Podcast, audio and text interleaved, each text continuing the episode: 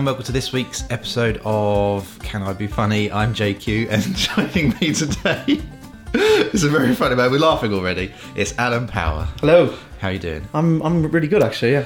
Welcome to the show. Thank you very much. Thank you for having me. So we met at a Lurgashall gig, which is slowly becoming urban a, a legend. thing of legends. Yeah. yeah. Possibly the. It's one of those gigs that you do and and it makes you think that you're far better than you actually are. um, it's a- it's it's nice kind of that nice uh, out of London sort of gig where. They, they just want to laugh at comedy. It's Yeah. like it's not they're not saturated by it. So it was yeah it was a, a pretty intense night. How does that compare to sort of other stuff that you've done?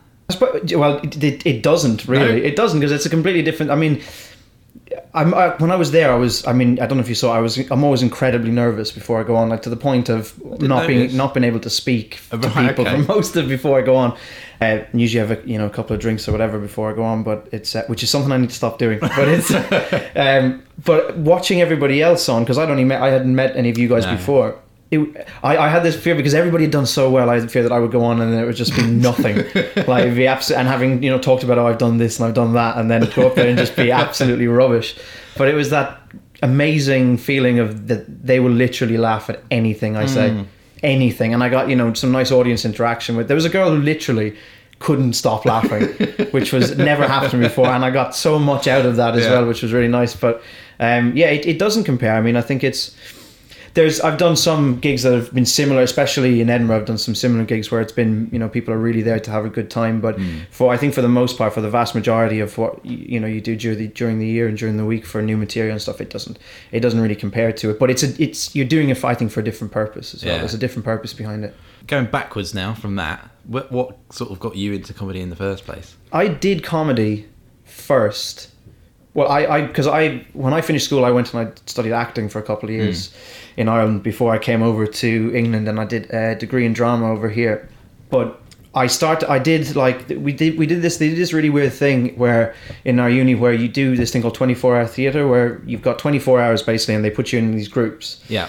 And you work through the night basically. You've got 24 hours to write and produce and do like a play. There's similar things for films as well. Right, yeah, exactly. So we had how it worked was we we all met we all had a few hours together and then sort of by about midnight we all went the performers and stuff would go to sleep and the writers would write through the night into the morning. Right. So we had a guy who was like a film student write this script for us and when we got the script in the morning it was like this it was you know that film The Transporter? Yeah. it was like sort of that. It was like about these drug deals and people you know having a mafia in Greece and all this stuff that there was just no way we could ever ever put on stage. And so I, I thought I, I I was only, only my first year then so sort of I was only there about six months. And I thought um, right we need to do something with this. Let's Yeah. just come up with the weirdest thing we can come up with. And we came up with this really just this really silly story about um, a town kind of like you know uh, League of Gentlemen Yes. it's that sort of a feel, this town where people were turning into horses and they found out it was this beer that they were selling was turning people into horses. and I mean, I, I feel like I wrote most, if not all of that and Yeah. put it sort of helped to put it together and stuff. And there was guys who ran a comedy night in the, in, they were in their final year. They ran a comedy night in the university that came and saw it. So they asked me to come do some stand up about two or three months later, which I did, which was okay. And I got, you know, it was really good gig, but it was because, you know, all my friends were there and it was Yeah. that sort of an atmosphere where you didn't even have to be funny. It was just a, that sort of performative Yeah. atmosphere. And I did a couple of gigs with them in a few places, maybe about three or four. And I did, um, we, myself and a friend started working together on like a double act and we knew there was a comedy club that started. I live in Kingston, so there's a comedy club that had started there a while previous, um, called Outside the Box. I don't know if Right. you've heard, it's run by a guy called Matt Brown. I think I've heard the Um, name. Yeah. Him and and Ellie Quinn run it, and uh, we we sort of met them by going to this gig constantly, Yeah. and we got some stage time there, which was, I mean, when I think back to what we did, it was honestly one of the worst things I've ever done, but it it went okay, um, and we ended up writing a show and taking it to Edinburgh in two thousand and seven. So we did like it wasn't a, a stand up show; it was like a comedy play Right. Okay. and we got into the Pleasance. So they accepted us Ah. into the Pleasance in January, and we hadn't even written the show. We just had this really ridiculous idea about these two out of work detectives who were like trying to fight this evil supervillain who had retired but had now decided to come back, and we had built this big six foot Tony Blair puppet that you could like work from behind it. But then, like two months before the show, Tony Blair was not prime minister anymore, so we had to rewrite all these bits of it. But it went okay. We got like three and four star reviews, um, and then I, within that sort of year, I had started to become re- really, really ill. Um, so I had lots of I've, huge uh, health problems for quite a while, sort of all, all in my head. It was all these weird anxiety, craziness that's just far too depressing to go into. So I, after that, I just stopped. Right. I didn't do anything for about uh, three, maybe four years. Really? Yeah, and then I started doing a podcast with that guy Simon Jenkins was his name. He was doing stand up at the time, and he's since quit, which is a shame. Um, I hope he listens to this because it's a shame that you quit because he's very good. And he he's he went back. He's from Portsmouth, so he moved back there. But before he moved back, we did this podcast for like two years, which was just a comedy podcast. But you know, it was like a radio show basically. Right. It was just. It was funny, and we had a good following, and we ended up doing a live show of it, Ah. and we got like sixty people coming from Wales to see it, and all this sort of really weird stuff that happened. And then from there on, I just, as I said, I just stopped, and I didn't do anything for maybe two or three years. Um, and I went to an outside the box gig um, about two years ago, I think, bet this time two years ago Right. And I was talking to Matt, and I was saying how I wanted to. I thought I, I might want to go and do stand up again. I wanted to start again because the podcast had gone well, and I felt I could do that because I, you know, for the podcast to the stage show, we'd done an hour on stage, Yeah. ad libbed. Right. We ad libbed double, like double headed or double hand or, or what? Uh, uh, what? What? Just I said the word a minute ago. Uh, uh, Double act. double act. Yeah. We'd done a double act, and we'd ad lib for an hour, and it was funny and it was ridiculous. So I figured I can do this. I can write some stuff. And he was like, "Okay, so uh, I'll get you in here to do a, a gig." And I was like, "No, that's that's ridiculous because I'm going to go do like an open mic somewhere or something, not a professional Yeah. comedy night." And then I got a, like an email from him, or from from him or Ellie, I can't remember which one, saying, "Oh, you're booked to do five minutes this, whatever this week was. It was in the middle of March." Like, okay, so I wrote all this stuff for it, which was just awful Right. and then rewrote it about a week before I actually did the gig, and it, it went fine. It was fine, and it was just I've just been doing it ever since. Nice. Yeah, and I mistakenly, after that, did about maybe four or five gigs later, did a heat for "So You Think You're Funny," Right. and I it was in Kingston, so I had a really good following Yeah. at the gig, and uh, I got through the heat, went to the semi final in Edinburgh that year, and just was just quite clearly not good enough. like just so obviously on a completely different level of quality than the guys I was up against who had been doing it for a lot longer and Yeah. even watching their YouTube videos before I went up had been doing the same sets for like a while. I was still on my first five minutes. Yeah. Um, which also means I can never do that competition again. Yeah, it's a pain because Which is a real pain in the arse. I've got to en- I've got to enter it now, otherwise I can't do it.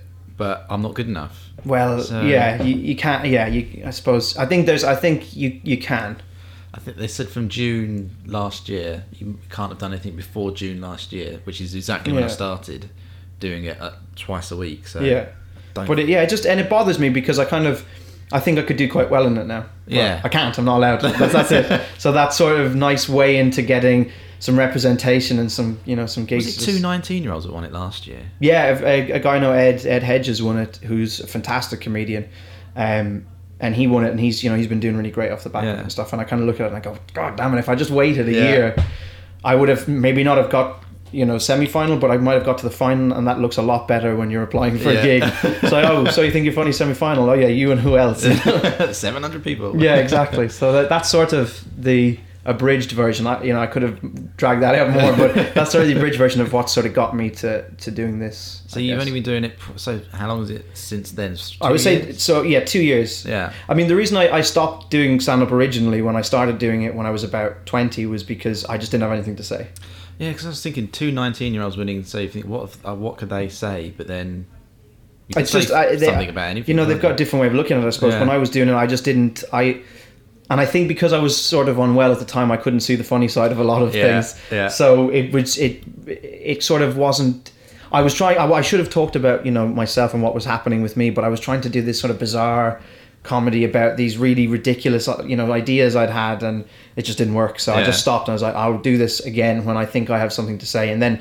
You know, happily enough, the subsequent years were incredibly eventful, so it gave me a lot of stuff to talk about. How do you extract um, funny out of what happens to you? Because I'm I'm working on this bit at the moment where my school photo um, I grew up thinking my school photo was completely normal, right? And Right. then my daughter had her school photo taken, and it was pretty bland and boring. So I showed my wife my school photo, and she said, "What? What the hell is that?" I, we had our school photos taken with a hawk. What? Yeah. so that, Why? I don't know. I don't know. Was it called I'm- like Hawk's School, or was it just? Uh, I'm trying to. Or was it a bet? It was a bet. I don't know. So I'm trying to sort of extract all these weird, flamboyant things about why there would have been. Uh, we had hawks like there's some sort of underground cult going on Yeah. between the teachers, or you know, the poor school could only afford pigeons, and the posh school up the road they were riding around on swans. So I'm trying to write all this weird stuff, but just from this one picture of me holding a hawk. Yeah. Can how do you take something and just go? I'm still trying to figure out when I get something that works where it's come from, but I, I think I'm able to track it back a little bit these days. But it's, um, I what I tend to do is a lot of my jokes come from one-liners, so I don't do Ah. one-liners on stage, but I will Right. write a one-liner and then I'll write around that then Ah, because okay. I know I've already I've got the joke, I've got a at least a punchline there. Yeah. So I now know I can get um, something. I mean, for instance. I don't know if this is a good example, but I'll, I'll throw it at you anyway. There's, when I did, um, we when we were in Edinburgh this last uh, last year, we were do we did our own show, um, but there was a venue, a slot in a venue came open, um, so we decided we'd take it and we'd do like a compilation show. So we'd Right. have like five or six comedians on a night and stuff. And one of them I decided to MC it, and it was my f- first sort of foray into MCing, which be- I did it because I had just been told I was going to do some MC work when I got back at Outside the Box. So I was like, Okay. okay, I need to practice at yeah. this. I'd done a little bit before, but nothing, nothing sustained. I hadn't, I hadn't done it regularly. I'd done a bit here and there for some preview shows and Yeah. stuff. Um, so I did, um, I did this. I was I was MC and it wasn't going very well because I was trying to do my material MCing and I was like, this is I, I'm I'm missing something here. Something's Yeah. not clicking. Um, and then a story came into my head because I, I do a bit about where I got this really I got this black eye. Um, I don't know if I showed you a picture of it. It was a really appalling black eye where I just like fell on my face. Um, I was really drunk and I was running for a bus and I fell over. But I tell the story slightly differently and I make it a little bit more interesting. Um, and I was talking, I was talking about that, and then I remembered a story um, about this thing that happened in Dublin, where this mugger, uh, it was like being mugged by a mugger, who Yeah. then went and mugged the mugger and got my stuff back. Yeah. So I just told that story really, really briefly, and I got a laugh at the end of it, and I thought, right, that's a laugh. So that story is funny. So how Yeah. can I build off that? So I was thinking, right, I need a couple of things to lead up to it. So I, you know, I have, I, I there's a couple of little, just little throwaway lines in the middle that always get laughs. So I know I can get before I even get to explaining what's happening in the story. I've got th- two or three laughs now, Yeah. so that's three. And then I do the next bit, and I do another little bit about oh he comes back, and I have a little bit of a banter with him, and there's some more laughs there, and then you get to the crux of the story, and there's a big laugh, Yeah. and then there's a, then I, I managed to write a punchline off the back of it. So it was kind of taking one thing and drawing almost drawing without physically doing it, trying drawing legs off it. Yeah. it's like a spider grab, spider, Spider diagram, diagram, in your yeah, head. yeah. But for stuff like this, the small stuff, so I'll get. I'm trying to think of an example of one, but I- I'm not sure how how I've managed to do most of what I've done, and that is what I find so terrifying about it. Because when I sit down to write something, I go, I, I don't know Yeah. what my process is. I don't know how this happens. So I get a small idea and then try and unpack it. But what I've found is if I try to unpack the idea and then leave it for a while, Yeah. I'll come back to it and pretty much straight away I'll know whether I've gone on the wrong path with it. Yeah. And what I tried not to do is overthink it.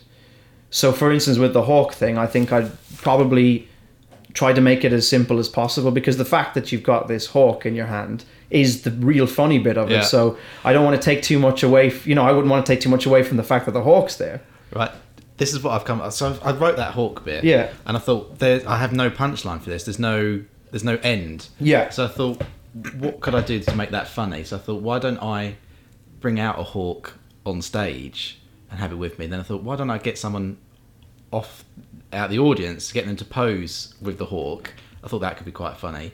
And then I thought, that's still not quite right. So the, what I'm working on at the moment is that the whole point of the routine is that my sexual fantasy is women holding hawks, and I have to have a very complicated setup. set actually- up to get to Yeah. get to that point. Yeah, but I mean that's that. It's I think it, you know the the idea there is you you can you can really that's a great story because you can do so much with it because you could go well look how is this think about it, how is this the fact that I held you know there was a hawk in my school picture affected me in my life.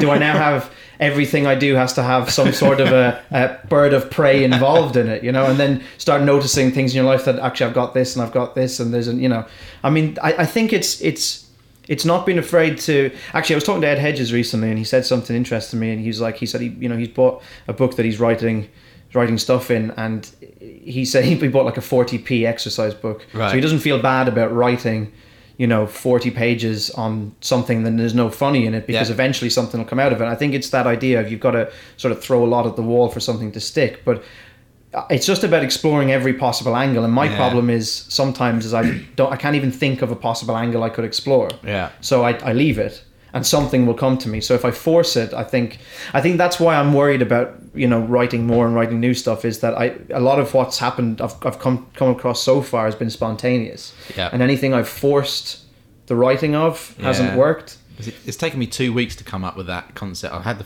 photo idea, Yeah. and then it's taken two weeks to just well the, think of. the nice thing about it is because it's not a topical bit as well No. that doesn't ha- you don't have to do that until you're happy with it Yeah, But I mean, I've done a lot of MCing recently, and what's really handy about that is I can try new stuff without it having to have any segue. I can just throw an idea out or something. Someone will say something that'll trigger. Oh, I have a joke. I'm writing about that, so I'm going to try this. ah, yes, but what I've started to do as well is whilst the other person's on stage, while I'm waiting to go back on and introduce the next person, I'll even if I'm not going to use it, I'll try and write something about a topic they've brought up yes, because it's bringing it's the topics I'm finding difficult. Yeah. you know that's and I'll write something topical.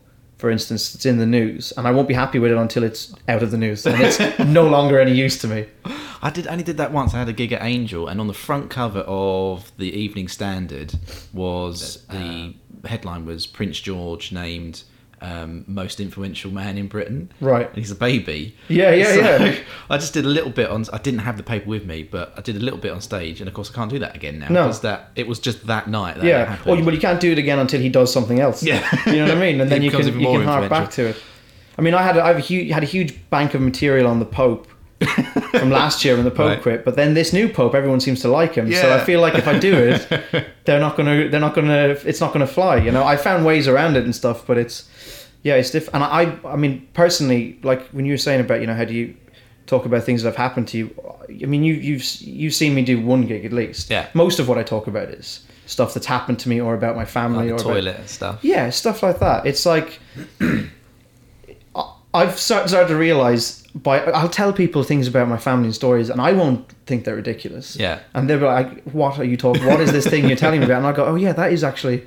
That is actually quite funny. So it's a matter of sometimes taking a step back as well from the things you think are mundane and normal about you, Mm. Yeah. that actually to somebody else are just completely bizarre. because I wrote the note about photograph of a hawk in my notebook six or seven months ago. Never thought Yeah. anything of it. I thought never thought, oh, that would be funny. But the first time I just said it on stage, everyone was just like, "What? Uh, what? Yeah, I'll, I'll tell you. I'll, actually, I'll tell you. what There's an example of one where I've managed to take so much Hmm. more and pull it out of it.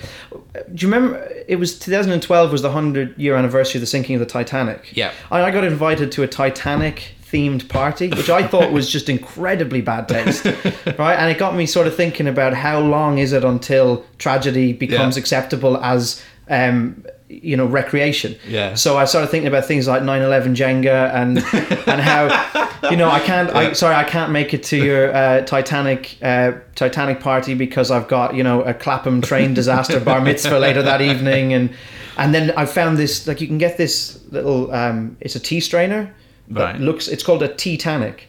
And it's like, and you, it sits like upright in your cup of tea and strains it. I thought, I mean, that's where the jet, and th- that's given me so. I don't haven't pieced them together yet, but Yeah. that's given me so much to work from. I can just look at all the possible disasters there are out there and try and find the most inappropriate thing. But because I'm coming at it at the angle of not, isn't it funny? Wouldn't it be funny if we made 9/11 Yeah. Jenga? It's wouldn't it be awful if we made it? And that's where I suppose the comedy comes out of it. Yeah, that's good. That. I can't remember who said it, but I thought a really good phrase for comedians. I think it was on another podcast I've listened to. Was that the joke, in my opinion, always has to aim up. So Right. I'm not. I don't want to take the piss out of people who are already downtrodden. Yes. I'd rather aim the joke back at myself or Yeah. back at us. So I'd, Yeah, without good sounding, you know, that I'm, I'm holding a mirror up to the audience, Yeah. sort of thing. It's, it's sort of that idea. So when I when I talk, I talk a lot about Ireland without. I was always afraid of becoming, or not becoming, but being, or being seen as being kind of a Irish comedian Yeah. and to tie to toe. And I think I've avoided that. Um, um, the way I've done it is while taking the piss out of myself, I take the piss out of British culture as well. Yeah. So I go, yeah, we're bad, but let's face it, guys. You know, you're not, you're not, you're not too much better yourselves. Like I'm, uh, thinking about the Commonwealth recently, and I thought that, you know, the Commonwealth is like, um, you know, like if you know if you, if you have a friend who has like a girlfriend who's broke up with them, but he's still after years obsessed with them. No. Right, that was me for a while, for a long time. And But I've got a friend who's like that, and you know, he keeps going back to the same girls and stuff. And I always thought that the Commonwealth countries are kind of like that. Right, And it's, yeah. you know, they, you know, Britain rings them up and is like, yeah, we got this games, and then they turn up and all the other ex-boyfriends are there. But they ring Ireland, and Ireland's like, no, I've got things to do. But you know, if we need something, we're like, hey, remember those great times we had? Can we borrow some money? But this, I think, even though it's it's only touching on satire, there's something in there that I can now start to pull out of it, and um, it's yeah, it's it's sort of it's about unpacking it, I think. But I think it's that weird thing of I write one-liners but never use them as well. Yeah, I can't write one-liners. I can't. I, I they're there, but they Yeah. don't. They're not funny enough to use. Yeah, because I just I don't think I could ever write a pun. It's just it, nothing occurs to me that goes just say a few words on the end and that's a, Yeah, a I think that's what Twitter's really handy for is Mm. forcing you to do that. So I keep telling myself I should write one joke a day, Yeah, um, and and see what happens with it. Um, but I'm I'm just I never get around to doing it. I, I think I I only write one when I think of it, whereas I should be sort of forcing myself to do Yeah. pick a topic every day or whatever. But I think it's it's not that I'm lazy. It's just that I'm finding I find because of the way my work hours are. You know, I can be working till eight one night, and then in eight in the morning till five. And I just my downtime, I don't, I don't feel like doing anything, Mm. and I need to, you know, change that. That needs to be. And I haven't done a gig in like a month because Really? of I just working in in a retail over Ah. Christmas is just im, not impossible, but I don't know how you could do it and stay sane. yes. You know? right. So have you done any gigs in 2014? No, No. first one's on Monday. Ooh, where is it? Uh, Charlie's Charlie Wright's. Ah, of course, yes. Yeah, so I'm um, emceeing that with three other, not three other guys at the same time, obviously, but we take a, a week each out of the month. Um, so that should be good fun. So I did, I did quite a few there when I was sort of, uh, not starting out 'cause I still am, but sort of right at the beginning. I did Yeah. a few there, and then you know a few more as it went on. So it's I, I know the gig quite well, so I quite enjoy it there. Because I've only done it once and it was very quiet, so it's quite Yeah, it, difficult. it can be, but I think the the way it's you know the way they're going with it now, I think it's going to be different because it was always sort of a sort of a turn up on the day sort of thing, but a lot of it's getting so they're, they're you know pre-booking ten minute slots and stuff, so they've get getting some really good comedians down there. So from what I've been hearing about it recently, it's been really picking up, and Ah, it's it's it's sort of it's becoming the night it always had the potential to become. I right, guess. yeah. Because Angel Comedy is just unbelievable. was there last night and have you been in the room at all? No, been? I haven't actually. It's probably, say, six times the size of this room. Which obviously helps listeners imagine what size it is. Yeah, But yeah. It's a big, it's a room above a pub, so it's like a big. It's where they have their dining room. Yeah. Um, and it was completely full. There was people Wow. standing all the way around, like they were sitting down um, just on the floor. They probably couldn't even see the stage. It was Yeah. that grand, but it still didn't get much of a laugh out of them. Yeah. Which is I think weird. gigs like the Cavendish are nice at that because you're guaranteed an audience and you're Yes. guaranteed a stage. But my difficulty with it is that because it's a bringer, I find it really hard to get somebody to still be willing to come along Yeah. with me. And my girlfriend works late these days, so I can't drag her along. Um, Oh, and it's it's it's not even and it's it's interesting. It's not even that people don't want to see it. It's just that it happens so regularly. I can't find somebody every Yeah, every time I need one. real friends have actually been to any of my gigs yet. Yeah. They're all sort of like work colleagues or people that work Yeah. in the area. I've found when um, a few friends have been thinking that every gig we've been to, there's one thing that's wrong with it. Like with Cavendish, you have to bring a friend, Yeah, and it's got the random draw. Um, other places, the microphone doesn't work properly. yeah.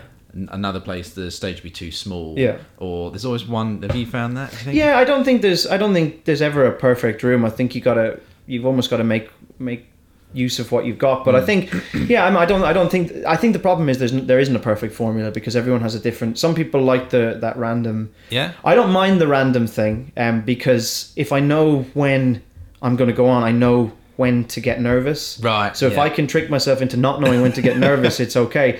The downside to it is getting drawn first in a crowd that gets that crowd gets really really really good about 20 minutes in once they've had the drinks and stuff in Yeah. which is like every crowd really and because there's i suppose there's no real warm-up act it's just straight into the open mic stuff Yes. you've really got to hit the ground running Yeah. um, but yeah, it's uh, the first time I was there. I got into the the clap off Yeah, It took me five attempts to and do came that. second, but never got into it after that. Ah. Yeah, never even got bought a drink after that. Jeez, yeah, Yeah. It's, it's a it's a weird one, that isn't it? Yeah, Because I've I've done gigs there where I've fumbled my lines and completely mucked it up, and then obviously not got bought a drink. And then the guy that was on a couple after me fumbled his lines, but he did it better than me. Yeah. uh, and then got bought a drink. Yeah. So it's it's a weird sort of But I think as well when I when I was doing the Cavendish quite a bit, um, I was also the way I approached comedy was quite different. ah Um, so especially since since Edinburgh, because Edinburgh, I did I think I did about fifty gigs in three weeks.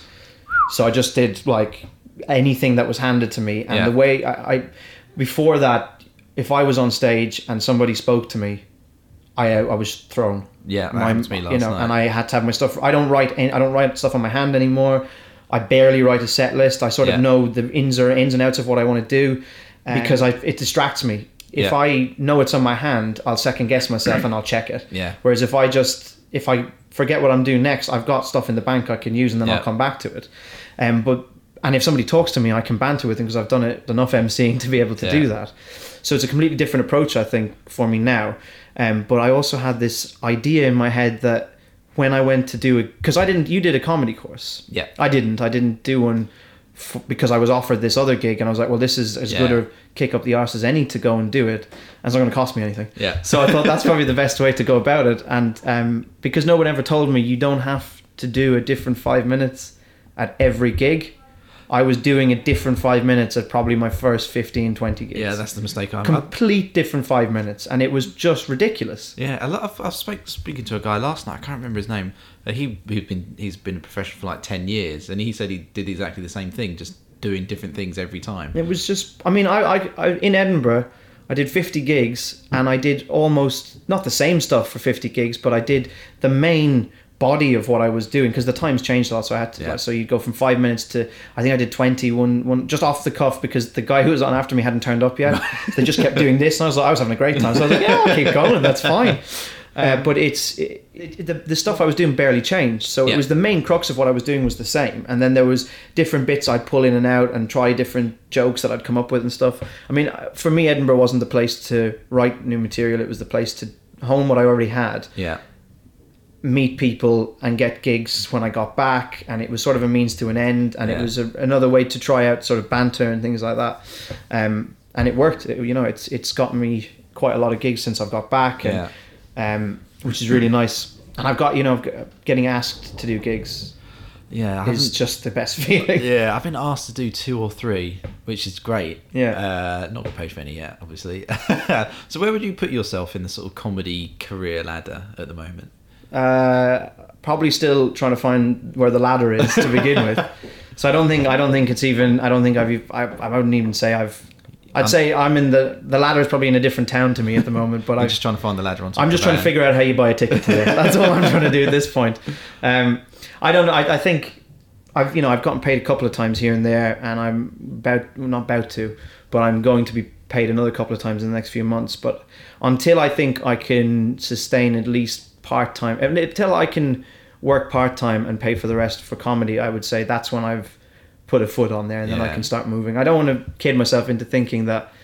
Um, I, I mean, I, I don't, I don't like to say I'm a comedian as well, so I still tell people where I work rather than, um, which is actually a lot of people say they don't tell people they're a comedian because then they say ask them tell a joke, but That because I work in yeah. Apple, Right. it's worse to tell them you work in Apple because the second I do, a phone comes out, Yeah. or I've got this problem with my Mac, and I'm like, I'm. So I, it's you know it's it, it's a toss up. If they've got an iPhone, I might lean to the other side. It really depends, but I don't. I firmly believe I'll get there Yeah. in terms of on that ladder, but when and how, I have no idea. Yeah, because I've only been doing it for seven months, maybe. Yeah. It was gig number fifty last night, Wow. so That's a lot, man. it's not. It's more than I did in seven months. But then, how good were you after that? Well, that's not for me to say, is it? I mean, when I went before I got went to Edinburgh, I was on gig fifty, Right. so I doubled my gigs. Yeah. Um, but I think I chose my gigs quite carefully. Okay. Um, How often were you doing it when you first started per week? Do you think? when I first started, very very infrequently. Oh, okay. so I was doing maybe two or three a month. Right. and then once September hit, I started doing it. Uh, I was because I I was away for about a month in the summer. I went to Poland um, for football, and then I went to Greece on holidays. And when I came back, I was like, it was after So You Think You're Funny, and I, I kind of hit a, a road where I was like, right, I haven't I barely got any laughs. Daniel Sloss was in the crowd and saw me die on stage. um, and I thought, right, I've got two choices here. I can either give up Yeah.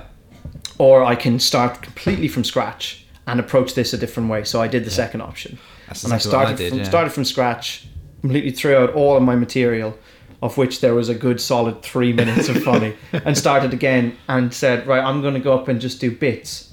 And I'm doing five minutes of these things. I don't need to connect them all together all the Yeah. time because that's not what I'm here to do in five minutes. I'm not here to, you know, weave you a, a fantastic hour long tale where there's Yeah. a moral at the end. That's for years down the line. So um, I did that and that started to work. And then I was doing maybe two or three a week.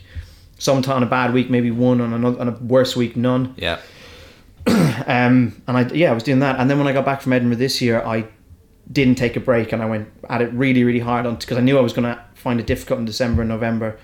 And then I stopped at the start of December and I'll start back again at the end of the month. And I'm, because my job role and work is changing, so I'm going to have more free time Ah. in the evenings. Um, so I'm going to try and you know really make a go of it come February. I've got like I've counted them. I've got 15 gigs booked up until April That's and good, they're yeah. all really nice ones as well, which is good. So there's only maybe one or two open mics, and the rest are not paid. So well, some are, but the rest aren't paid, but they're not open mics at the same time. Yes. Yeah. If you know what I mean, um, which is really good. So I've got some really nice ones coming up, and I, I from doing outside the box, I got in contact with somebody in Covent Garden, so I've got some nice gigs in the club there, Ah. um, which I'm hoping goes well because fingers crossed I can get some more off the back of it. Yeah. So, and because I've, I know I've got ten to fifteen minutes of what I would consider really solid stuff. So the Yeah. 15 minutes I did when you were there, Yeah. I- that was probably only 10 minutes worth, but because they couldn't stop them laughing, Yep. it dragged on for another six minutes. So Mine I- was seven that dragged out. if I had an audience like that every night, I could probably throw out a 20, 25 off the Yeah. top of my head, but that's not going to happen. So I know I've got 10 minutes. And I know if there's a, a decent gig, I can do my, I can, I I can do what I consider my best. So if I go to somewhere, so I'm doing, you know, Just the Tonic. You heard Just the Tonic? I've heard the name. Yeah. They run loads of venues in Edinburgh and they run gigs there as well. And they've got a uh, like a showcase called Big Value, Yep. and they do auditions for it during the year up in Leicester. And they have usually three gigs. They have a morning, uh, sort of an early gig, um, an afternoon gig, and an evening gig with maybe three or four comedians on each one. Yeah. So you basically go up audition. If you're good enough, they'll put you on that. So I'm, I'm doing that at the start of February, and I know that if I don't get it, it's because I'm not there yet Yeah. but I'm okay with I'm kind of okay with that if you know what I mean. So I know that I've got ten minutes, but this is the best ten minutes I've got. So there's no point in me worrying about why I didn't get on it because I know that that's as good as my ten minutes is now. It it can only get better. Yeah. I hope. I mean, it's blind optimism, but Because what I'm struggling with at the moment is is remembering details in a set because it's it's all the sort of asides and the toppers Yeah. that I can't it, they just disappear out of my brain when because I, can tell the story of whatever subject I'm thinking of and I can remember the punchline but Yeah. it's just filling the little way you're supposed to put just to keep rolling laughs going yeah, on. I think. I mean, when I was doing theater and stuff, I did quite a bit of um, improvising and stuff like that. So I, I directors always found it difficult to direct me because I refused to stick completely to the script. Because if Yeah. I felt the line sounded better this way, I'd just do it that way. Yeah. and I would do it with like Beckett, and that you're just not supposed to do that. um, which I eventually, when I eventually went on stage, did not do that. But um, so I, as long as I know what the joke is, I can tell it in five or six different ways. Right. And actually, what's what's nice is I know my material and I know what I'm and I'm confident in it so much now that I can sort of change it on the fly. So I did a gig recently in Soho in um, the Blue Posts, which is this Italian comedy night. Is, how is that? Because I've Yeah, I, was, I had that. just the best night. It was just I had so much fun, and I was, there was three English speaking comedians there, and I didn't know anything about the gig. I had met the guys who run it at Funny Feckers, which is Right. where I've gotten a hell of a lot of gigs from. Ah. Um, I mean, it's a great gig to be at, but it's also uh, it seems to be frequented by really good people. I've seen a lot of comedians just go there just to watch. Yeah, which yeah. is unusual. Yeah, well, that's what I found strange about it as well, and it's it, because of the atmosphere that is fantastic, Yeah. you know. Um, but uh, so I, I turned up a bit late because I'd come from work, and I was expecting it to be like some Italians in the audience, some English people, and a bit of a mix. And when I got there, I was sta- I, I was standing like. Have you been to the Blue Post upstairs in the Blue Post? Is it the one just down the road from here? Yeah, so you, it's like really narrow staircase up, and you've got this little room with a bar upstairs, like wooden stairs.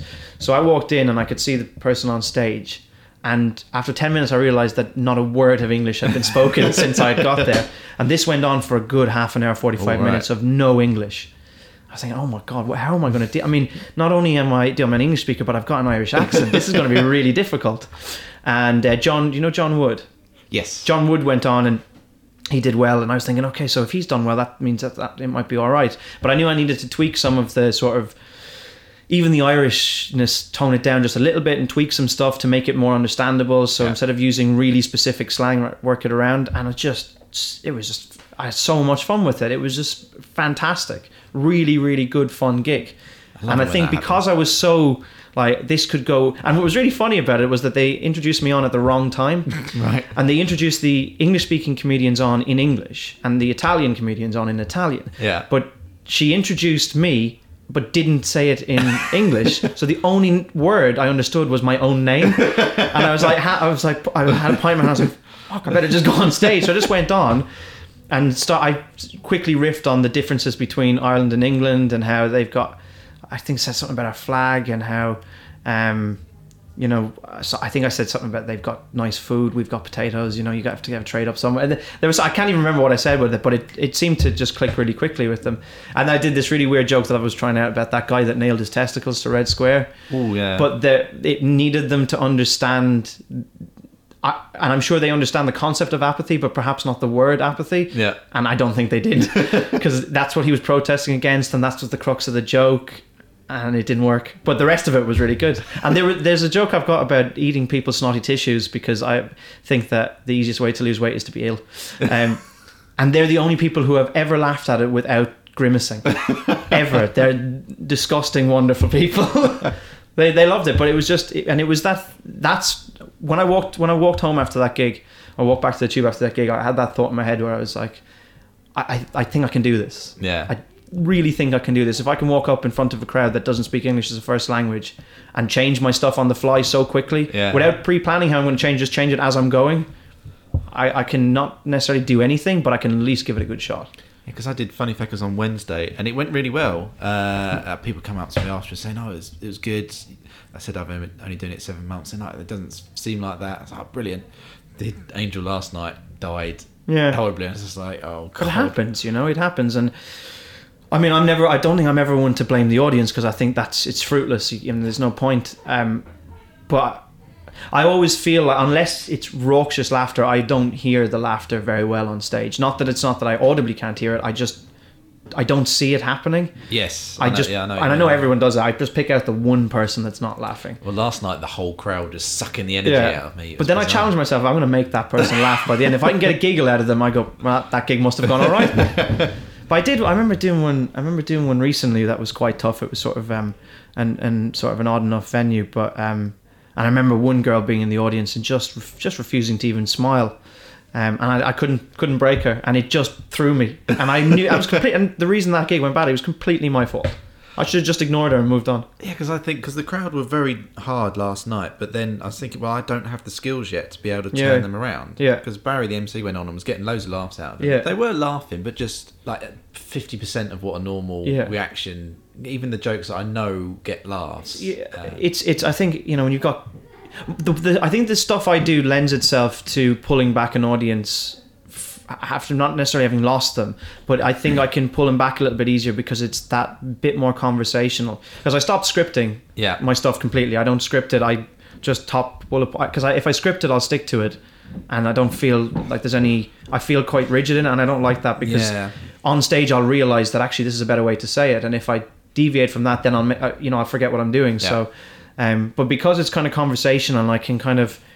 And I think, and I, I know this is, is, is sort of unfair to say, but I think being Irish, I can get away with more sometimes. yeah, as I say, do you think you've got a little bit of a pass? I think in, in some senses I do because I kind of come out that nudge and hey hey, do you know what I mean? Well, isn't that funny? I'm Irish, isn't it? You know, yeah, it's not just the Irish. Anyone that's not from London. Yeah, I, I think sometimes it, it it definitely helps.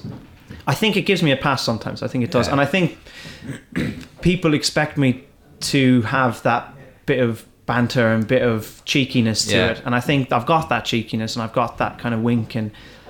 But I don't want to play on it too much. But it's there, and I wouldn't even call it a crutch. It's it's just it, that's part of where I'm starting to find, without you know, find your voice Yeah. but you have to i think you've got to find how you would say a joke as opposed to how. So if that's why I don't write the jokes down because how it comes out of my mouth is going to be completely different. Yeah, because the only the nearest I've ever got to that is when we did the gig in Lurgashall, and I was doing. I said um, I was going on about Nando's, and all, everyone's got their favourite. Yeah. Then I realised these are all posh people that never been to it, so I said, Yeah. obviously you lot don't. Yeah, yeah, Uh, And they they laughed loads at that. Yeah. And apparently they were talking about that for a couple of weeks afterwards, Yeah. which is bizarre. Um, that's the nearest I've got to it. What I found interesting about that gig afterwards was the the the women at it were like, they were. I mean, they were.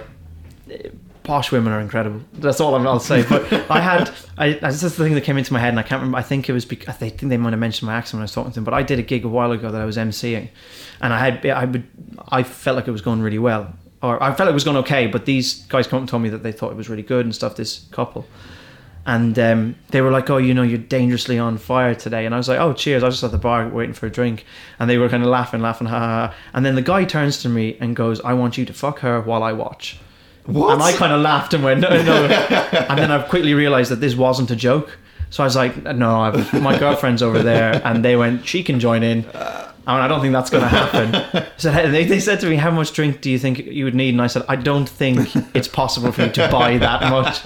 Um, but that was just, and that that's the first time I think that's ever happened to me anywhere ever. And that I kind of when I did that, I was like, I must be doing something right, you know. But that was yeah. I just thought that just have to tell you that that was quite funny. I think it's great when, when you do a gig and other comedians say that you've done well because you know it's genuine. 'Cause Yeah. If, if you don't like somebody, you won't bother talking to them. No, exactly. So that was what was good on Wednesday. Everyone was saying it's great. Yeah. And on yesterday, no one said anything. So I think that's who I'm more nervous about when I do a gig. Yeah. I, I don't. It's the audience doesn't like me. The audience doesn't like me, and I've tried my best. Yeah. But if the other comedians don't like me, I feel because they, they, it's it's like another magician, not liking another magician because he knows what you know. He they know how it's done. They they've Yeah. seen behind the curtain, so they know what they know what you're doing. And I Yeah. think if I was if somebody caught me out on stuff, I think I'd be really upset by it.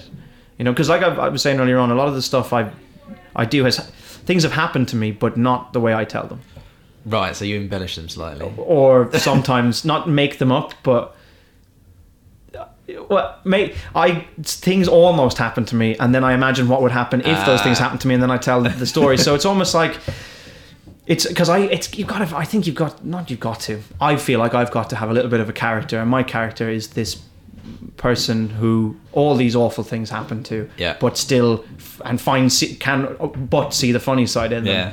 and has you know all these awful uh, things their family says and stuff, but you know sees the funny, and that's sort of that's true. That's the way things are with me, but I have to embellish them a little bit. Yeah. I feel, and I think people do that. I don't think there's anything wrong with that.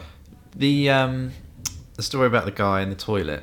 How true was that? Which one? with the popping it out. Oh, that happened, but Right. it, it it's Don't want to give any punchlines away. that happened, but it didn't happen to me. Ah, okay. Yeah. That's all I'll say. but it did happen. That is a true story. But it's the reason I say tell that story as me Yeah. is because the aud- I found the audience find it funnier if I tell the story as me than as somebody else. Yeah, because if you just say, "Oh, this happened to my mate," Yeah. it's a bit Exactly. disconnected, isn't it? Yeah, that's what I feel. And a lot of stuff, not a lot of stuff I tell. And I think the thing about it is, and some because I said this, I had another conversation with another comedian about this um, months, months and months ago. So when I started first telling the joke, um, and I said, he said first of all, don't tell people that it's not that didn't happen to you, which I've now done on a podcast. Um, but he said it doesn't matter that it didn't happen to you; it's your joke. Yes. You know, somebody told you that story, but they just told you the story of this guy did this thing, and you turned it into a joke. And I don't, I think you know, you don't. Martin Scorsese doesn't get you know pulled that his Oscars taken off him, and they say, well, you you know, none of those things happened to Yeah, you yeah. in those films you directed. so I mean, I don't see, I don't see why it should be different than any other form of entertainment. And I think true, yeah. actually that just because necessarily either it didn't happen exactly that way or it didn't happen to me, I don't think there's any less truth in it Yeah. personally. Because if it's not believable, they won't believe me, and that's that. And I don't try and do the whole "oh, this is a true story" and that because I think when you say that, they instantly. And when something has genuinely happened, I feel like I should say, "No, this genuinely happened." But the more I say it, the less they then believe me. Yeah, If they don't believe me and they think it's too far fetched, they'll think it's too far fetched, whether it's true or not. So Yeah. Oh, yeah, because I used to do a, a genuine, this genuinely happened to me thing, And a couple of people said to me afterwards, if you say that, then we don't believe the rest of it. Yeah, you don't believe the rest Like, of it. Yeah, okay, I'll, I'll stop saying But that. But, do you know? I, I think if you've enjoyed it and you've laughed at it, Yeah. well, then what's the matter that it's not hundred percent true? Because I, I don't tell anything that's that's a lie. yeah. You know, like for there's a, a bit I do talk about my dad where he talks. I talked about badgers and the things and stuff he said. He said those things, but not necessarily about the exact same. So I've had to work them Yeah, so yeah. they make sense. Because if I went, if I tell the story the way it really happened, it's not funny. It's too complicated. So I got to abridge it. Yeah, like I- this happened to an aunt's friends. If I just say it happened to my mum, Yeah. the story's instantly funnier. Yeah. If I say it happened to me, I think it's funnier again. Yeah, because I haven't actually stolen a Lego Death Star. I was thinking about you um, yesterday because sometimes I'll come up with an analogy, but I won't have anything to attach to it yet. Yeah. So I'll say that's like or that's like, and I'll have them aside. So when I come up with a joke, I'll go, oh, that'll work there. Yeah. So I came up with one something that's really difficult, which is it's like trying to pry two short, two small square pieces of Lego apart. it's like those things are fused together for the rest of time. You know, you can put them into a nuclear reactor and they are not coming apart. Yeah, I've heard a few Lego jokes. I think I wish I could steal that. One of the uh, an MC at um, Cavendish, I did my stuff about Lego, and he came out and said, "Oh, when um, you know when Lego men walk around, they feel that pain of stepping on a Lego brick every single step they take." That's wonderful. Which is brilliant. I can't That's steal it. really because good. Yeah, a friend put a friend put something up on Facebook yesterday, and I, I even searched it on Google to see if anyone had said it before. But I, I'll say it now, so I don't. I this will stop me stealing it. so Fred put it up, and he said that if um, uh, Jay Z tied balloons to each one of his ninety nine problems, he'd have a much better story. I thought that's a really lovely thought. So It's like such a, and when I read it, I was like, "Oh, you bastard!" I so wish I'd come up with that. Have, has any of your sort of punchlines been written by another comedian while you've been sort of chatting to them about One. it? One. He actually messaged me on Facebook and Yeah? said, "Do you want this joke? I've written it, but I don't think it suits my set." Ah, okay. um, which is about uh, it's part of the Badger Cull story, um, and it's about uh, where the the um, minister of health was on like the news, and he was saying that the Badger cull is really difficult because the Badgers moved the cull. It's slightly changed from what he said, but it's it, it's the same. It's in essence this, his joke, but he gave it to me for a pint that I still owe him. um, but he said, like, I, the minister came out and he said, oh, you know, the Badger cull has been really difficult because the Badgers have moved the goalposts. And I thought, that's ridiculous, you know, the Badgers come up with this plan. And then he said it's made it even harder because the people involved in the cull, their names have been leaked on Facebook. And although he didn't explicitly say it, you felt like he was blaming the Badgers for it. like they got tech savvy. And that, he gave, gave me that joke and I was like, oh, that, you know, that's actually going to work really well. And it does, it works really nicely in there. Um, and that's the only one I think that's ever that's the only one that I've ever been given by a comedian. But I've had people, I've been in conversations with people and they've said something and I've said, please, can I use Yeah. that? And I have a couple of times. Yeah, I've got two that have been. One was specifically written by someone else. Just to say it's just one. It's just two words, just saying "you slag" at the end of Yeah, this, yeah, yeah. this um, camp thing, which makes the joke about ten thousand times funnier than it actually is. And then the Lego Death Star bit, um, he gave me the idea of how to get the punchline for that. Yeah. But um, I'm finding punchlines difficult to write at the moment because I've had all these ideas, but just no nowhere to go, and I don't have time to practice them because you've got five minutes. You yeah. can't. Well, you know that story, the, the, the mugging one? Yeah. the bit the bit that gets a really good laugh in that is when the, I say that the guy asked me for my wallet and I said no I need that and that was I just said that one Yeah. day and realized that's a joke in itself Yeah. and I think that's how I think there's a lot to be said for writing on stage so I think if you can come up with the seeds of a joke. Yeah. so for instance like um, I came up with a, one, like a joke about um, oh I've eaten roadkill and it didn't taste that bad. The only problem was the kids parents were livid. And there's like I've started to extrapolate stuff out of that but the the way to tell that joke and the way to properly get the punchline out of it didn't come until I tried it in, on Yeah. stage. And I think there's you know these these five these five minute gigs I don't think you should look at them and this is what I made the mistake of doing for probably a year I don't think you should look at them as these gigs I have to do well all the time I'm looking at them now as I have got five minutes to re- literally just list off every joke that I have written in the last week Right. and without without being an arse about it and standing up there and ticking them off and going, did you find that funny? Yeah. Did you find that funny? But being able to go up and say, I want to try some new stuff. And I think if you there's two trains of thought on this. Don't tell them you're doing new stuff and see how it comes off, or do tell them you're doing new stuff and see how it comes off. If you tell them you're doing new stuff, they, they give you more room to breathe. You think so? I think so Yeah. because you know they they don't laugh and you go well you know you, you knew you knew what I was about to do so Yeah. there's no point in you know, and then the other train of thought is though don't say that because then there you might get a false positive or a false negative. Yeah. So whatever way works for you. But I find like that if if I go sort of and go, "Well, I'm going to try some stuff and see what happens after I've done a joke. So I'll Yeah. do something I know works first, and then I'll go. I've had I've had I've been thinking about some stuff lately, so I'm going to run it past you, and then I'll without saying here are some new jokes. Right. Okay. Yeah, I'm going to run this stuff past you. Now, I mean, I don't don't take this from me as this is is a good idea because I you know I don't I'm, I am holding I'm not holding myself responsible for this because it may not work. Um, it works for me sometimes, works doesn't other times. But I'll go. I'm going to run some stuff by you, and I'll just say these random things, no Yeah. links to them. Some will come off, some won't, and I don't need. I don't feel like I. If the gig doesn't go well, I don't feel bad about it because at least I go, well, I've tried those jokes, they don't work. Yeah. I can push them away and maybe look at them another time Yeah. and now I'm room for some more. Whereas if I'm getting doing the same stuff at the five minutes every time and I'm getting laughs every time, what am I learning? Yeah. For me, stage presence was never an issue. Yeah. Because that's I. How long? Not did- saying, by the way, that I've got this amazing stage presence, but I never felt like I had to work on it because I had done so much stage acting for so long Do you think that helped or doing the stand up? Because I've met a few stand ups that have done a gig. They've done really well. And I said, Oh, how long you been doing? And they go, Oh, this is my third gig. And I'm like, What? What? And they said, Oh, I was an actor before. So I've seen that. uh, I think that's helped them initially, but then they need to break out of acting their set. Yeah, So which is exactly what I was exactly what I had to do. So Yeah. I had these this script that I was trying to act the set, and Yeah. oh, and I'll give a little nod here, and then I'll give a thing here, and I go, that's not how it works. Yeah. those things come naturally and I think organically, and you find those bits in the set that you go, that's going to work, or maybe I'll do this now, maybe I'll try this, and then you can keep them in. I mean, there's definitely some stuff you can write in, and I think because I did the show I did in Edinburgh, the the scripted one, the the play I did, I didn't speak for the whole play, so I was silent the whole way through. The play. Ah. So I did everything with my face, so I know I can do that. Yes. So I know I can get like when when we did that gig, um, the how do you pronounce it, Lurgus? Lurgashall. Lurgashall, right? I, I, was. I looked at Lurgus Hall. Never mind. When I did that, like I did when that lady was just laughing and she said, "I've had a drink," and I said, uh, "We all know you've had a drink." yeah. And then I turned to the audience and I just gave him a look. And you can't see it on the video because my face is sort of overexposed. And that got a huge laugh. And I think it's because I've got kind of a putty face sometimes and I can move it around and do things with it. Um, That's what I'm trying to work on is doing facial stuff, but I think because I haven't done it really much because I think uh, now no one Yeah. can see it, but Yeah.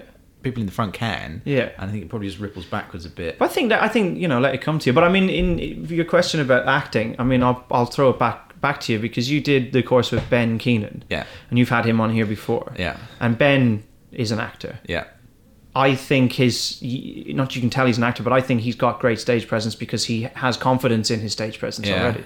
So I think you know it answers the question. As long as you don't, as long as you know that you're doing two different jobs, I don't.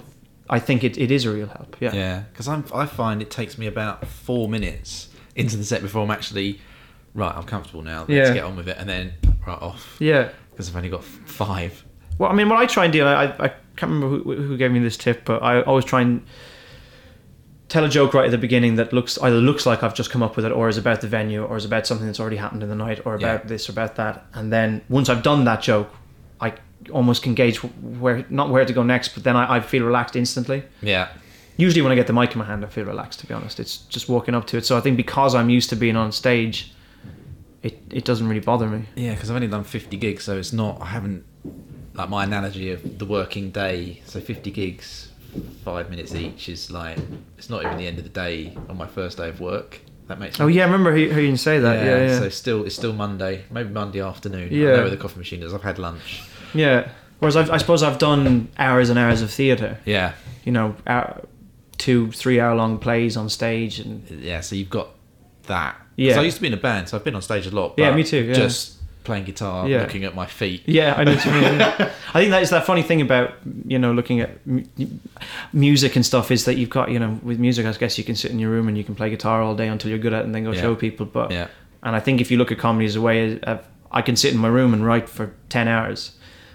Um, but I don't know if any of this is going to work until I go and say it to somebody. So the more you do that, the better. exactly. I mean, and I'm, I, I can hear myself talking as if I'm somebody who knows what they're talking about, but I'm, you know, I'm, I'm as in the dark as you. I think about a lot of this, but this is what I've seen that's been helping me get further. yeah.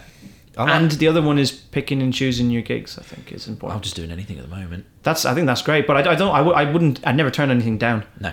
but but uh, that- you know actually that's that's the wrong thing for me to say is that uh, not picking and choosing my gigs it's more knowing the difference between gigs Right. Yes. Yeah. so when i'm going doing like a walk up for five minutes i know what i'm there to do and i'm there to try some new stuff try some things change some stuff see you know see what works see what doesn't yeah. Still do a good gig i don't want to turn up to any like which may have sounded like i did earlier on i don't want to turn up to anyone's gig and be terrible Yeah. I still, you know, I still want everything to work. I'm only going to do stuff I think will work, or at least have a vague idea it will. But then there's other gigs where I turn up and I go, I want to bring my ten best minutes, even if it's none of the new stuff I've written in the last three months, because if I do well in this, I can get this off the end Yeah. of it and this off the end of it. So it's about sort of they're not all equal, and Yeah. knowing that really helps. I think. Whereas before I thought they were, I had to be on form. They're like perfect. Everything to be perfect every gig, and it's just not doable. Because if you do everything perfect, you can't do anything new, can you? Exactly. Yeah. That's what I've been struggling with at the moment. Just trying to just be better, but you Yeah. can't practice it. And then all this, all this stuff I'm saying sounds like, as I say, I, I've got it. You know, I know what I'm doing. But when I'm on my own thinking about this, this isn't the things that go through my head. The things that go through my head is you will never write anything funny again.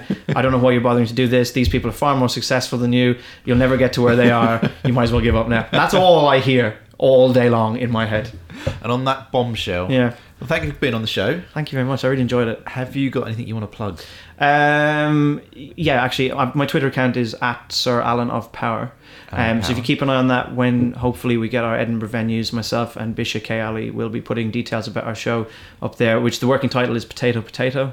Right. Um, there's a reason Not behind it. We don't, stereotype. we don't need to go into now. Um, but I will be in. Um, I'll be at Top Secret Comedy in Covent Garden on the fifth and sixth of March, I believe. Um, and I'll put put the rest of the gigs up on on the old Twitter as they as and when they happen. Nice. Mm. Well, thank you for coming in.